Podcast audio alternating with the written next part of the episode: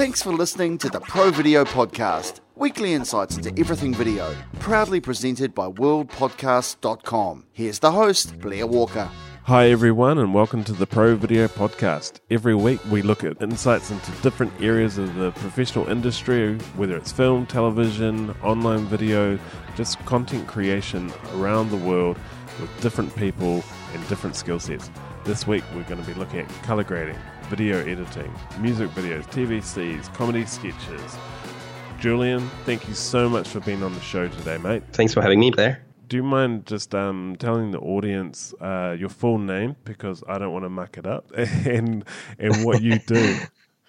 sure. Uh, so yeah, my name is Julian Chichignou. It's a weird one. It is French. Um, so yeah, I'm currently based in Melbourne, Australia, but originally from France. Uh, I've been here seven, eight years, um, and working in post production for about twelve years. Um, yeah, originally as a video editor and kind of broadcast technician, and for the past seven years or so, I've gone more into color grading, which is what takes takes up most of my days at the moment, but still doing a fair bit of editing as well. Awesome. And as a colorist, what sort of tools do you primarily use? Oh, well, probably 90, 99% of it these days is is Resolve, like like everyone around, I think. Um, but yeah, kind of started out on Apple Color, and uh, I had a bit of a SpeedGrade phase, which was I quite enjoyed, and worked on Mistika as well. But yeah, these days on my on my setup, it's it's Resolve every day. Good stuff. Apple Color, yeah, that's where I started out as well when um, it got included with the Final Cut um, suite way back in the day, and then um, yeah. And then SpeedGrade as well. I, I did a bit in there and was really enjoying it being integrated into Premiere and being able to take the timeline from Premiere into SpeedGrade and um, yeah, and then it turned into Lumetri. Yeah, I, I, I like the, the, the ease of Lumetri, but I really miss SpeedGrade. Like just just being able to compare your shots to each other is something you can't do in Lumetri, so it makes it hard to actually be doing any grading. Yeah, I really miss the um, match color button too. That was a real lifesaver. True. um, so I've known you for a long time online, and it was only recently that we spoke to each other in person in preparation for this show. And I've just, um, yeah, been witness to what you're offering the community in Australia um, through various online groups and things, and so was just really keen to have you on the show because you're such a um, influential influencer in Australia um, scene. So thank you for being on the show, mate. Oh, thank you for that. Thank you for having me. Um, the group that we that I was talking about is the um, Adobe Pro Video user group. Um, and there's one in Australia and there's one in New Zealand, and you're you're contributing a lot to the Australian group. Do you mind sort of explaining to the audience what that group's about and what you're what you're contributing? Yeah. Um. So it's it it's set up to really so the name is the APVUG, which is Adobe Pro Video User Group. So it's it's basically it's basically about just grouping everyone who works in video with the Adobe tools, but not exclusively. Like we all we all use different software, but it's kind of kind of the the calling card, and then we then we just go into any any discussion about video really. So either post post production or sometimes we we just talk. Uh, people have camera questions or work, random workflow questions, and it's just turned into a a nice little community where people sort of know each other, but also make make new connections. So I think the New Zealand and and Australia groups are about the same size, about like five six hundred people, which mm. and kind of all professionals, and it's kind of a it's yeah, it's been a nice community, and we'll we'll kind of help each other. Yeah, yeah, it's um the community's been really close to my heart for a number of years, and John Barry, who's been on the show a couple times now, um, set up these groups and has connected with people in the local communities to get involved. And so um, I, I just think community and strength of being connected is so important because when you're out there doing your job by yourself in isolation, it's it's it's um it can be a really hard task. So ha- how have you caught up and met with some of the um, members of the groups at events as well?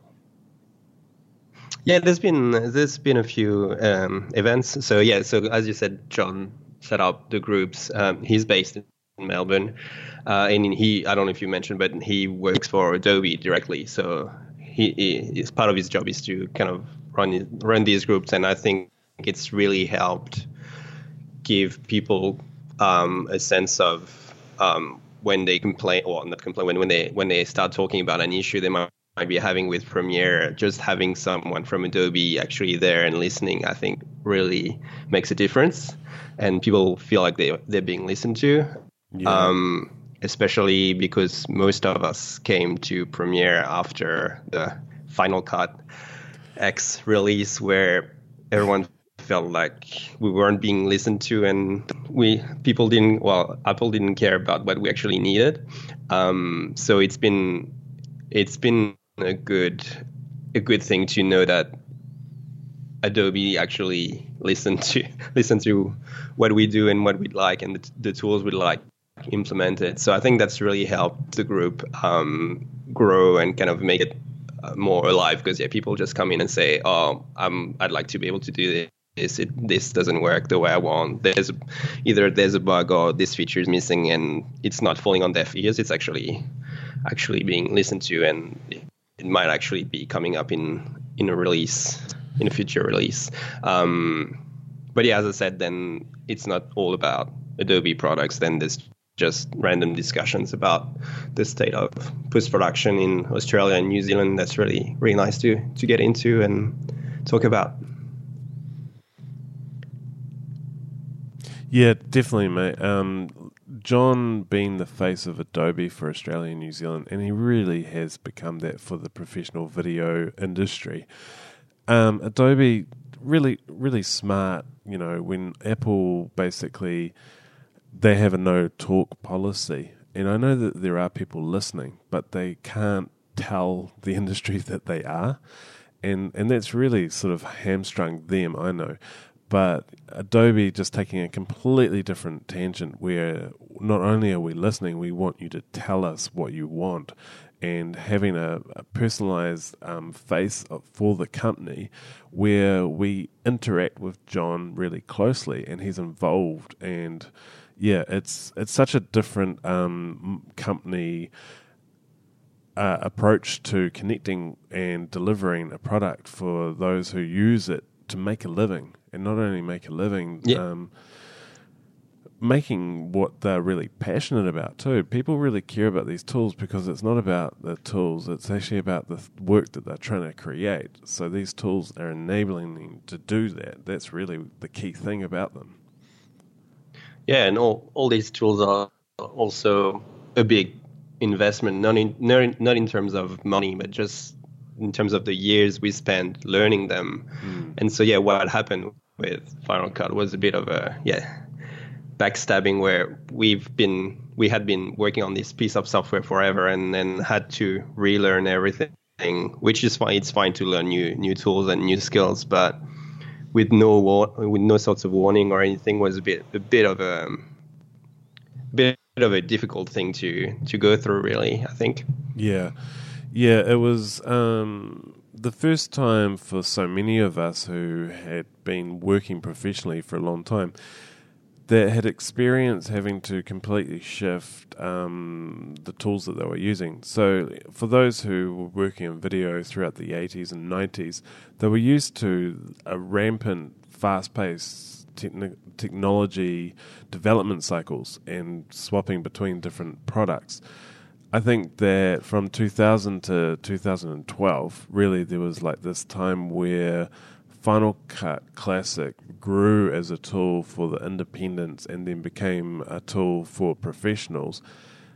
We hadn't experienced that, and so I think it was a bit of a shock, but also a bit of a wake up call that um, the tools are going to change, but it's the skills that you're using and the craft that you apply that you need to translate. But it really was. Um, you didn't really feel like you had many options, and Premiere and Adobe really stepped in and said, "Hey, we're here, we're listening, we're supporting you." So that was it was a real opportunity for growth for Adobe, really.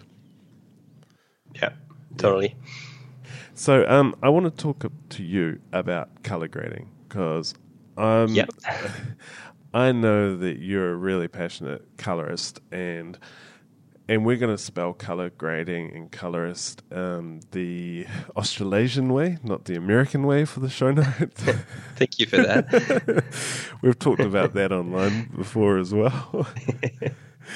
uh, it's the little yeah. things, yeah. But um, your work is just really, really stunning, mate. I love checking out your work and what you're doing professionally. Um, I've really enjoyed the um, music video British Indi- British India um, for Precious. That, and that yep. was such a vibrant color and it's really interesting, you know, um, the objects that are set up and really cool colors and um, and then seeing the destruction of those elements over time. Do you sort of want to describe and um, talk to the about that project with the audience? Um, yeah, sure. I I don't know if I've got a lot of to say um, about this project specifically. So that was that's um, a project made by Oh Yeah Wow, which is a, a Melbourne production company who I've worked a few times with since I've moved to Melbourne, and a bunch of very great people. They do a lot of um, animation, stop motion. They're kind of a big collective of very talented people. Um, and yeah, well, in, in terms of color grading, I don't know if there's that much. I, I I don't feel like I I do that much in the grade in terms of in terms of like that was just filmed well and those colored backgrounds were that color on set, and it was just about about matching and giving it a bit of a. Um, I'm trying to remember as well because I go through quite a few projects. You, most of my work is like half days or day, one day projects. So yeah, uh, even though that's the last thing on my website, I think I've done I've done probably 20, 20 or so projects since then. So it, it feels like a distant mem- memory. Um, but yeah, so um, it's interesting um, that um, you you speak of it being shot well, and I think as a colorist, that's that's what you really notice and what you remember about a project when it's not shot well, and that's where the hard work comes. when it's shot well yeah. and it's lit well. I think I'm lucky that I've reached the point in my career where people who have shot things well come to me yeah. rather than than having to work with really bad footage. And there's always things that you have to fix, even on great footage, just because I don't know, because they were losing lights at the end of the day, and you just need to balance things, or or there's just something that went wrong, or or anything. But yeah, it's it's actually I think the the further you go in your in your career, it's the same with editing. It's probably the same with motion graphics for you, even though you're not working with with probably that much shot footage. But yeah, the the further you go in your career, the more professional everyone is, and so the quality the quality of everything is just elevated, and so your job kind of becomes easier with time. Interesting with motion design, the brands that are bigger, the creative is really solid in what they're trying to execute. You just know what your target is I've worked a long time ago with where the creative was really weak, and that's where it's really hard because there isn't a vision that you're trying to make, and so when when you've got a really strong creative and a really strong um, piece of work that you're aiming to produce, and everybody involved in their roles understands what their job is, and they're just looking to make it the best, you're completely right. It, it makes your job really easy because what you're focusing on is actually doing your job, not trying to figure out what this is that we're trying to create in the first place.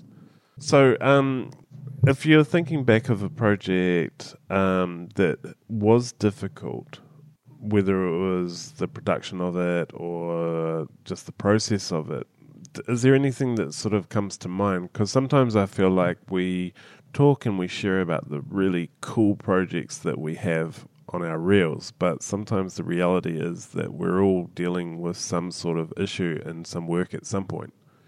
Yeah, definitely. Um, as, as a colorist, I well, because I've got both experiences of yeah being an editor and being a colorist, I find being a colorist quite I'm gonna say easy in terms of pleasing clients, uh, where with editing it's kind of grueling work to just get something that makes sense sometimes, especially if it's not well shot or not well defined, and you don't you don't when you press play and play it to the client there an edit and they're not going to go wow that was amazing or they might but it's pretty rare. And with with color grading it's just so easy to just add a bit of contrast and color and people just sitting on a comfortable couch looking at a massive screen i just just feel like you're performing magic for them so um, I, I do find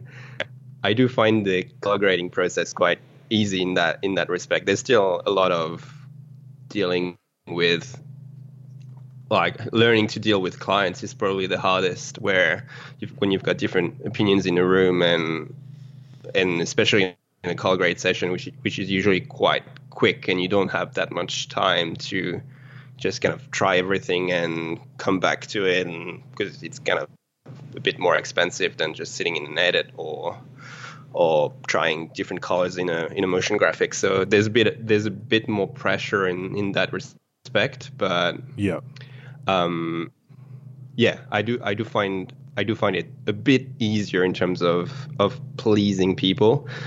Um, and so I kind of veered off your original question, which no, no, was all good. Um, a, a um, challenging project that you've been involved with. Yeah. Um, there's been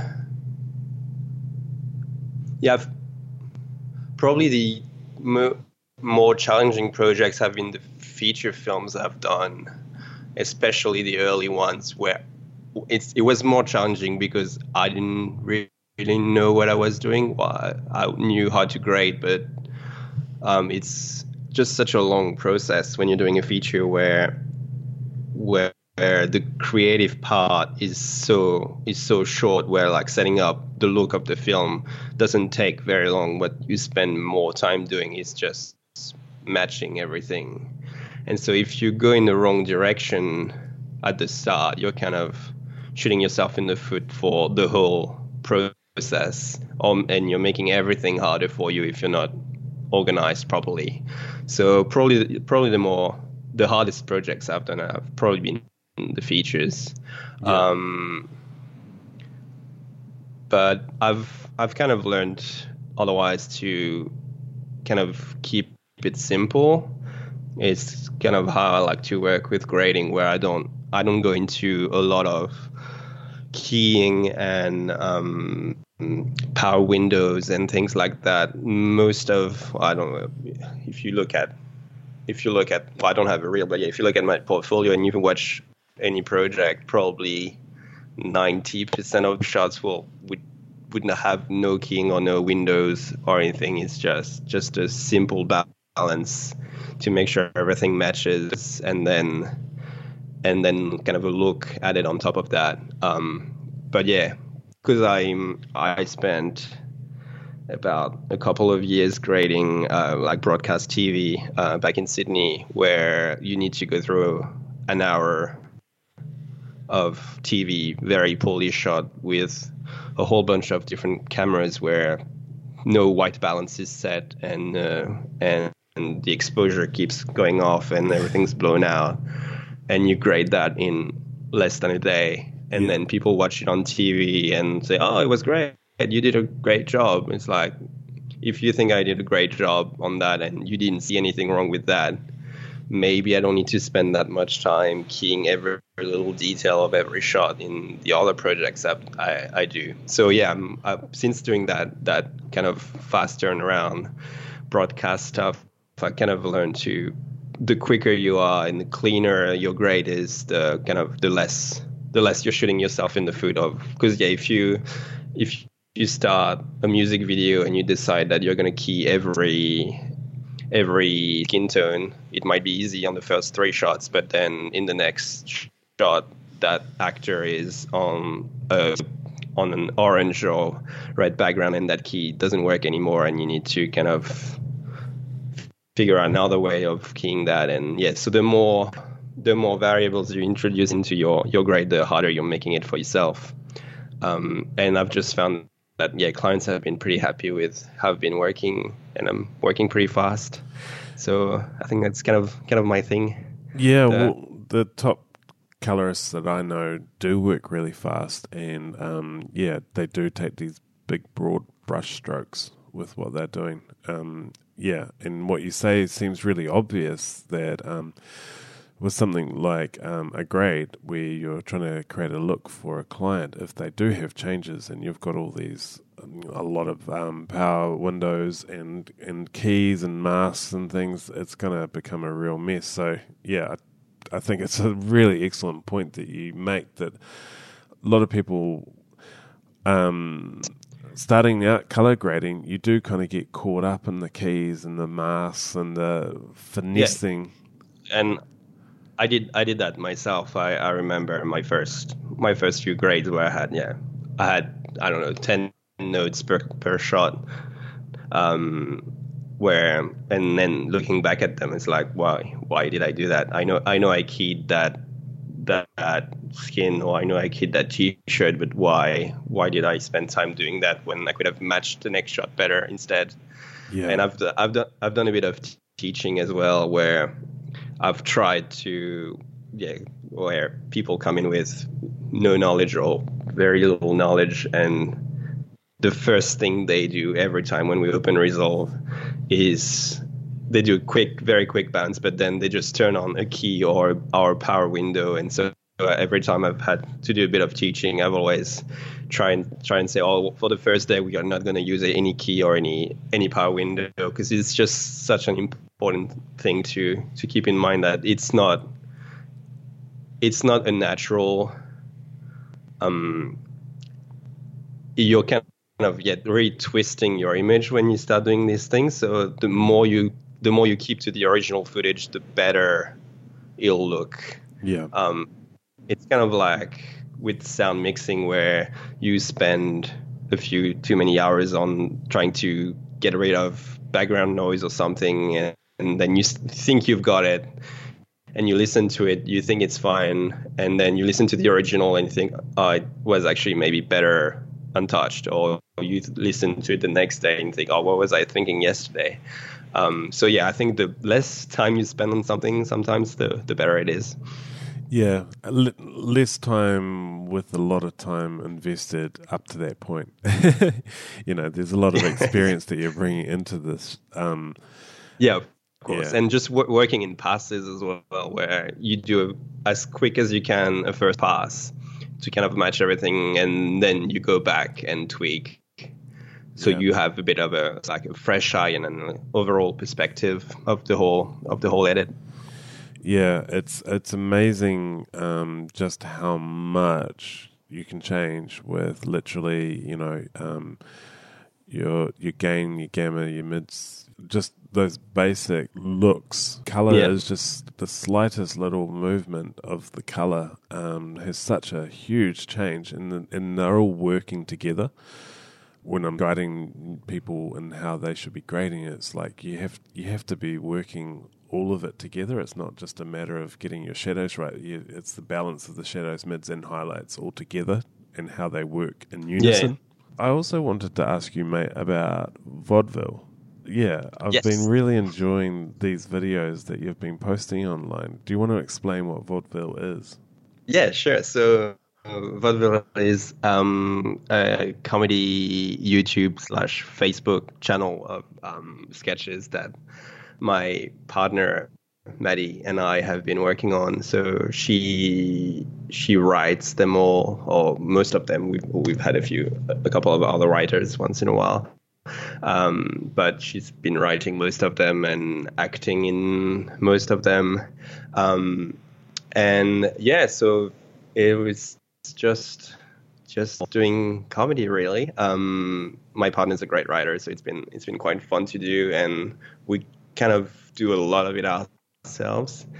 Um, where I'll often be doing everything behind the camera, and she'll be on screen, um, and I'll be doing post production. Um, and yeah, we've done. I'm not sure how many how many we've done now, but probably 20 about 25 sketches maybe that's 25 sketches released we've we actually have a few that we decided were not good enough to post which is kind of a it's it's actually good to be able to um, do things kind of quickly like that it's uh, again another example of things i like to do quickly where it's it because it's so simple it's okay if we kind of don't get it right because we do everything ourselves. We've got the gear and most of it shot by ourselves at in our house back in Sydney or now in Melbourne. Um, it's not that big of a deal if it doesn't work. Whereas if you do a short film and invest uh, six months of your life and your money and your friends' money, you kind of have more of an obligation to to actually get right into finish. But we've found that actually doing these things where maybe maybe not everything is perfect, but we actually learn from each one, and, and uh, I think that we've gotten pretty good with them. Hopefully, um, where yeah, we're pretty happy with with the quality of the things we're putting out right now, and it's, a few of them have done okay. They're really good, mate. They're really good. They're funny. I think it's humor that um, isn't just Australasian either. I think it would be global, but they look really slick. Like the lighting and the and the grade, the composition, the camera work is is really professional and looks great. But the content is what makes it too. Like they're very funny um, skits. Yeah, hopefully that's the aim, and it's it's they're kind of all a bit sort of lightly political with well with the, they always have a bit of a message hopefully not trying to just be silly funny but actually try and say something at the same time yeah um where they're about yeah a house for the future uh, um i was just yeah it was it's um satirical and just kind of makes you think while having a laugh as well you know um yeah, I will have links to these, so definitely check them out, listeners. But um, it's a real statement upon what's important to us in this modern era versus how much information is out there on what we should and shouldn't be doing. But yeah, that one in particular I really enjoyed. Yeah, yeah, it's one of my favorites as well. You've recently moved to Melbourne from Sydney, so how how's the move been for you? Um, yeah, it's been it's been pretty good. Um, I do a lot of remote work, so it doesn't change my my life that much. I've kept most of my clients, um, and I have now a few local Melbourne clients. But yeah, because because I just work from home, um, it was just it was just not that big of a deal to be moving, and just because Sydney is so expensive and yeah. didn't actually need to be there, might as well just move away. So your remote clients, where are they typically all based? Um, a lot of them are in Sydney. Um, that I've just just kept um, kept working with, uh, but also I don't know a bit of bit of a yeah mainly in Sydney. I've had some Canadian Canadian clients I might have had a couple from New Zealand as well, but yeah, a lot, a lot kind of based around around Australia, um, which is actually not always that easy because of the the infam- infamous state of the internet in Australia, um, where sometimes people have problems sending me files and stuff. So we kind of revert to sending hard drives quite Yeah. often. But So, but, yeah, I've got. I've, uh, I I chose we chose the the house based on the quality of the internet connections, so that I could do remote work. Yeah.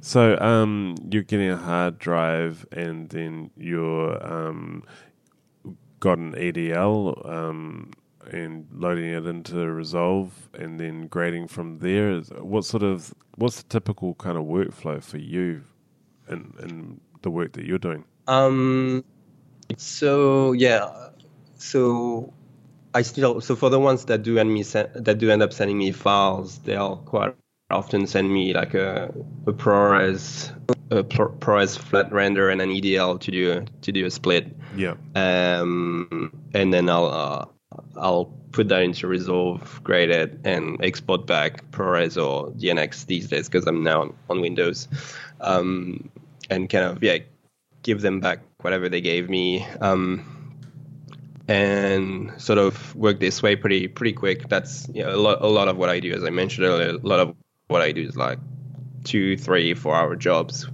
where I'll spend yeah I'll spend a couple of hours on a on a two minute video um, that I'll, I'll just get back to the client as quickly as I got it. Where yeah, it seems to be kind of my niche of quick online content. Yep. Um, and, and then for kind of bigger projects, um, and also because I, I still do a bit of editing where, yeah, people will just send me a drive, um, which I'll keep and they'll have a copy of the drive as well. And we kind of just swap project files, so like Premiere projects. And then if I grade and render the shots, I'll just upload the graded shots Yeah. and send them back to the Premiere project for the online.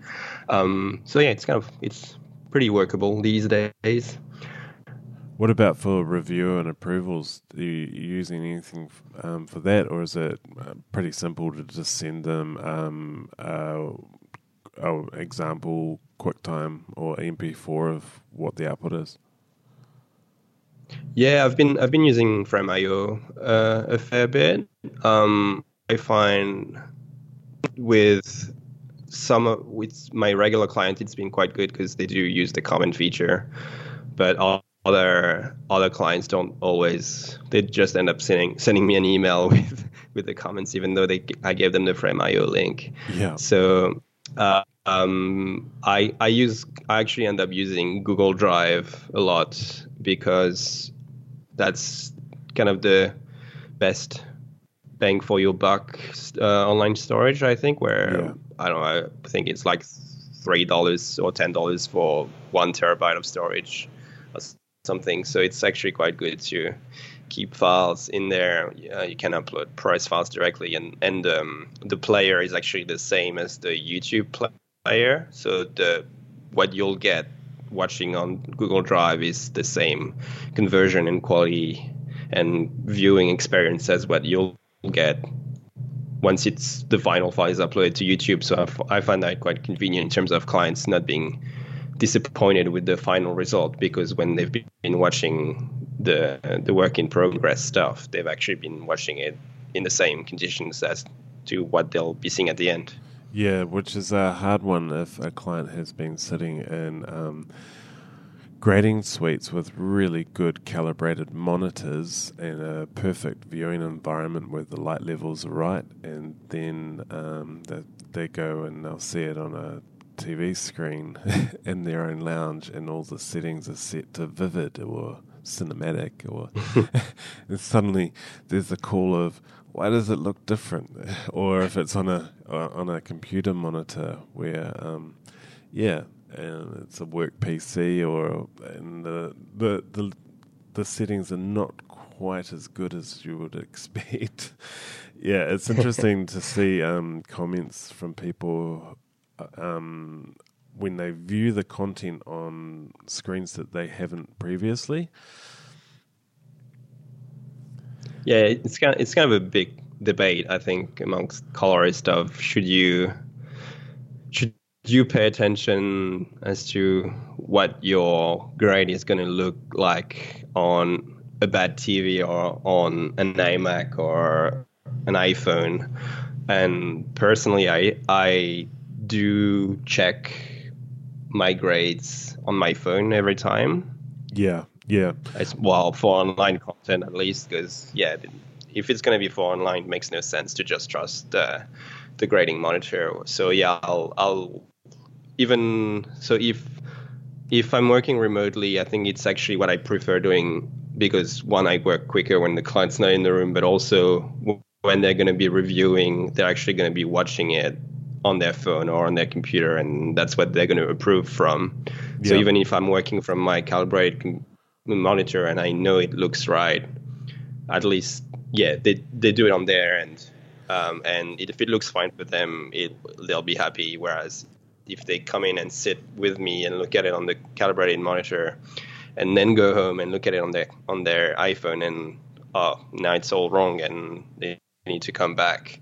So yeah, when when they do come and sit in, I always um, render like halfway through the grade or towards the end. I'll I'll I'll do a render and kind of yeah upload it to Google Drive and send them the link so they can actually watch it on their computer or their phone.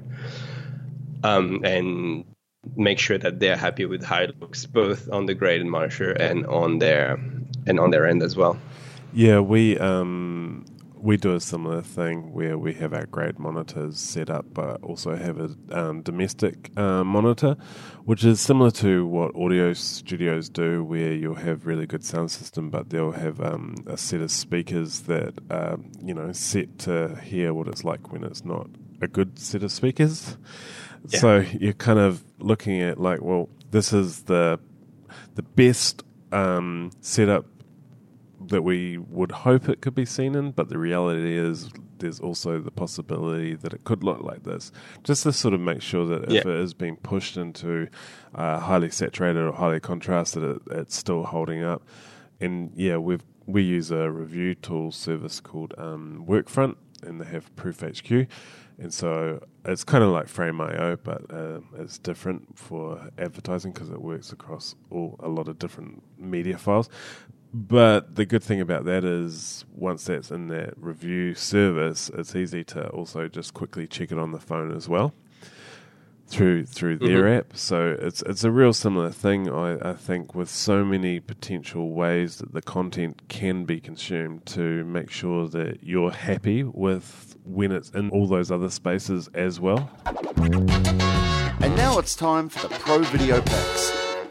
Every episode, we have the Pro Video Picks. This is an opportunity for guests to share some of their own um, inspirations or um, who they're following and just yeah. tools that they like as well. So, mate, yep. I've uh, struggled with those because you, you sent me that in advance, and I've been thinking about it. And it's kind of a kind of hard, but let's I, go for it. Uh, yeah, I've I've been wondering whether I should just hit people up on the spot or not because I for guests that come on the show, I've got a Google Doc that I send with lots of bits of information. I'm like, would it be easier if I just hit you up on the spot? What do you reckon? Or is it better to have the time to think about it? Uh, personally, I like to have the time to think about it, but I don't. Maybe everyone's different. Yeah, yeah. Um. So your yeah, pro video so you want to know my, my pick? Yeah, man. Yeah. Um.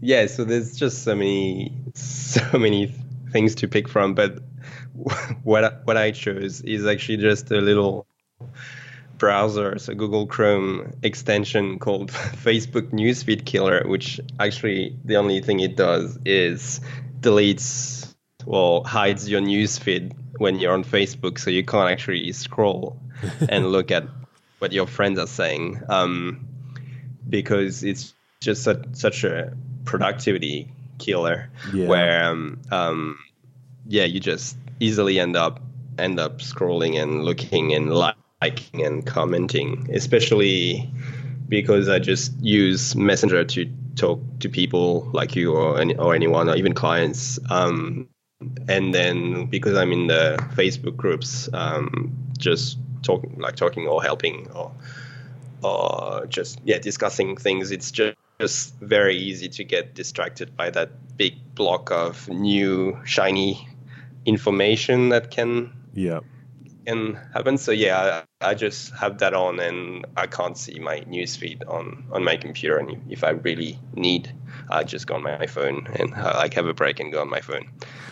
It's good to separate it out. Um, yeah, because we've all got our browsers open, and it is so easy to get distracted. I mean, you don't mean to. It's just like you had to go there because you're looking for something specific, and then suddenly, yeah, like you say, half an hour later, yeah, you're like, you, well, when you're doing something creative, it's kind of everyone I think has a tendency to avoid the hard stuff and procrastinate. Where yeah, uh, when grading, I don't have that issue too much, but more with editing, where if you're a bit stuck on something, it's easy to just, oh, I'll just go look at Facebook for a minute. And, you know, rather than actually think about what I'm doing and try and fix my problem. Yeah. Um, so yeah, it, it does help not having that temptation. So I think that that's why I chose it as my pick. It's because it's improved my productivity quite a lot. Yep.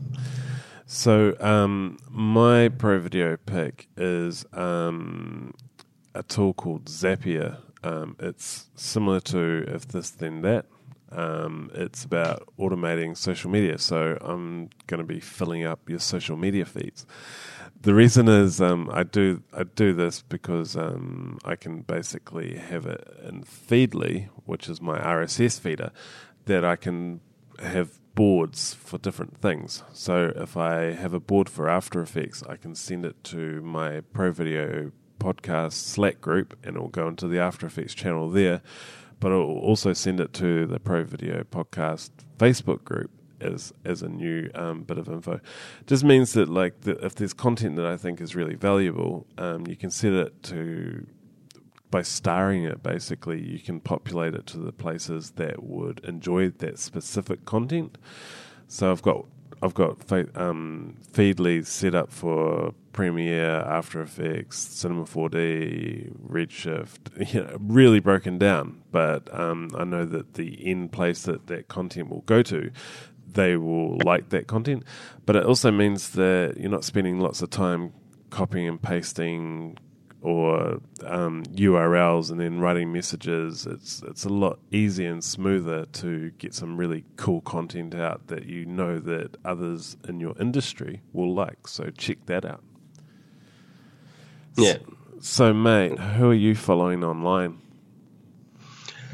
Uh, that's another question that I had to think about a fair bit. Um, um, I I try not to follow people too much. I don't know. I, I, do, but I'm I'm bad at following people. But um, I do spend a lot of time on the Adobe Pro Video user groups. So I guess that counts as following people, and also the Lift Gamma Gain forums, which I recommend to anyone who's into color grading. If you don't know about it, it's just kind of a very it's just about uh, a forum just about color grading for for yeah, if you've got technical or creative questions, it's a, a really great place full of the best colorists in the world are all in there, and it's a, it's a really great place to kind of get a lot of insight from people just even just reading even if you don't have a question just reading discussions there about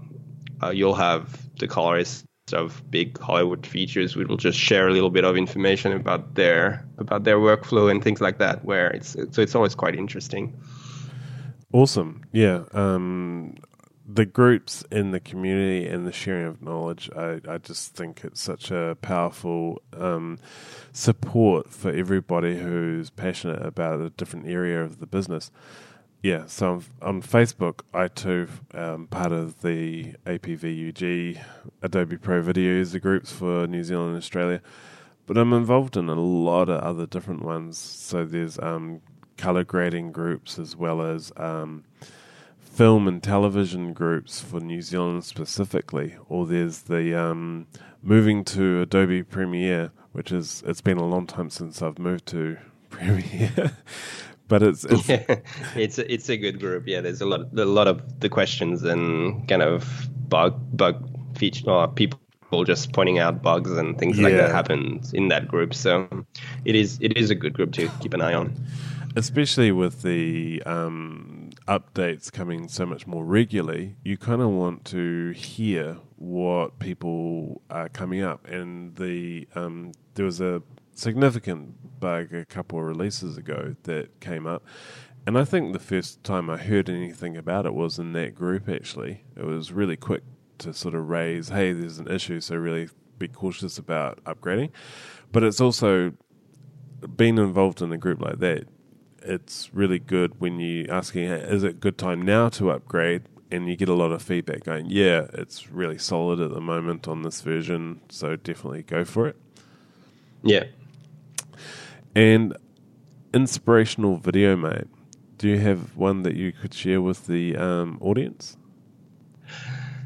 Uh, not really. I'm I'm sure that a lot of like, especially editors will talk about like Watchtower of Turkey video, or like it's the one thing that clients keep asking about. It's a great it's a great edit, but um, I'm I kind of try to look at things a bit more um, kind of with a bit more distance rather than just one video. I'm I'm really into um, like social media content at the moment, especially because of the comedy channel, where seeing what what people are doing and what what works best for Facebook or YouTube in terms of do you make do your videos square? Do you do you add subtitles? Do you do you put a like a, a title on top and I don't know what kind of what kind of um, for, yeah what kind of um, crop do you do on your video and things like that where it's it's kind of an interesting times where where everything's changing? Like for example with the comedy channel with Vodville seeing all the, the all the, the breakdown of all the the video views and things like that where you realize that a lot of it is autoplay. So you know that you need to grab people quickly in the first few seconds of the video. Like they need to be interested straight away because they didn't actually press play so they might not be interested but you need to just grab them while they're there which takes you have about 30 seconds to actually grab people. And then most of the views on facebook for any video is without sound which is kind of crazy but i think we all do it these days where yeah you just you're just on public transport and you scroll and you know you're not actually listening to it. So it's important to have subtitles. And yeah so i, I kind of i like keeping an eye on these things uh, for this reason for the comedy channel but also when clients come in and say that we want to do a video for social media just being able to tell them this is important to do because that's how people watch content online yeah um our Google came in and spoke with us. They do this fairly regularly at the agency I work at, FCB. But it was interesting that they'd done a lot of research into structure of video content um, and engagement um, through social media. And they had tried different uh, structures of a commercial um, to see what the engagement and the interest and was, and you know, you have a typical 30 second TVC where the branding is always at the end, quite typically for television. And they tried an edit where the branding was quite in your face at the start, um, especially with likes of autoplay videos on a stream. But then they also tried a real mashup of an edit uh, where it was a lot more um, disjointed and that had a lot more engagement. I'm not saying that every video should just be a weird sort of mashup. There are so many different ways that you can approach how the content is structured for a particular viewing experience, and that they are different, and kind of think about what's going to be best for the content that you're creating, and sort of rethinking the traditional linear construction really. It's it's been something that I've yeah. really been thinking about as well. And you're completely right with um, the likes of captions as well. Without having the audio visually you've got to engage really quickly in those first few seconds. But also the content kind of needs to be able to live on its own without having that audio. So it's really making you think about a lot of different elements for creating this content and what this content should now be. Yeah, it's it's a really interesting one. I don't think there is a right or wrong way. It's just being aware so you can make a strong decision for yourself. Yeah, and it, it keeps changing because people just keep consuming things different ways. And, Mm. and yeah, Facebook, well, because everything's kind of on Facebook these days, they keep changing like things about autoplay and sound playing and how subtitles work. Yeah, They change that pretty mu- pretty much on a daily basis. So you really need to like keep an eye on on how that works. And yeah, Yeah. we've with the sketches, what we've figured out is it kind of needs to be under a minute, otherwise people will not sit through. Um, our, our most successful one is I think 25 seconds. It's it's also great content, but I think the I think just the fact that it's short makes it a lot easier for people to share and interact with. Um, on top of the content being quite like people have really enjoyed that sketch, um, um, which was um, the one about the two girls um, being told off for not wearing the right the right clothes by by a teacher. I don't know if you've seen that one, but yeah, that was the the one we did uh, last year that got a bit of a viral reaction, as they say. love it when it goes viral. But yeah, sorry. I love it when it goes viral. Yeah, it's it's a nice feeling. It's just then you try and replicate it. And it's like, well, why did this one work and not not this other one? Um, but it's kind of part of the fun, really. Yeah, it was interesting you talking about how Facebook changes a lot. Um, it feels like that's, that they're always trying new things and changing things. I was um, looking at um, an article about the death of organic reach for Facebook groups. Um, basically, Yeah. It's really hard. I don't know if you've seen that with your page, but anytime you post something, only maybe ten percent of people like your page will will actually see it, unless Yeah. there's a bit of like people liking and sharing. Then then it kind of grows on its own. It can grow its own, but they're really pushing people to actually pay to be displayed. Yeah. Yeah, it's it's um yeah, I don't know if it's just going to get to a point where um, people will want change and go somewhere else, but it didn't really work with Google Plus, so I think people are sticking with Facebook for a while. Yeah, well, because the thing is, as well, what we've seen that when we started, we had our videos hosted on YouTube and then posted the YouTube link on Facebook. And Facebook is really pushing their own content. So if you if you Yeah. post a YouTube link or versus posting an actual Facebook video, you will reach a lot more people with the Facebook video.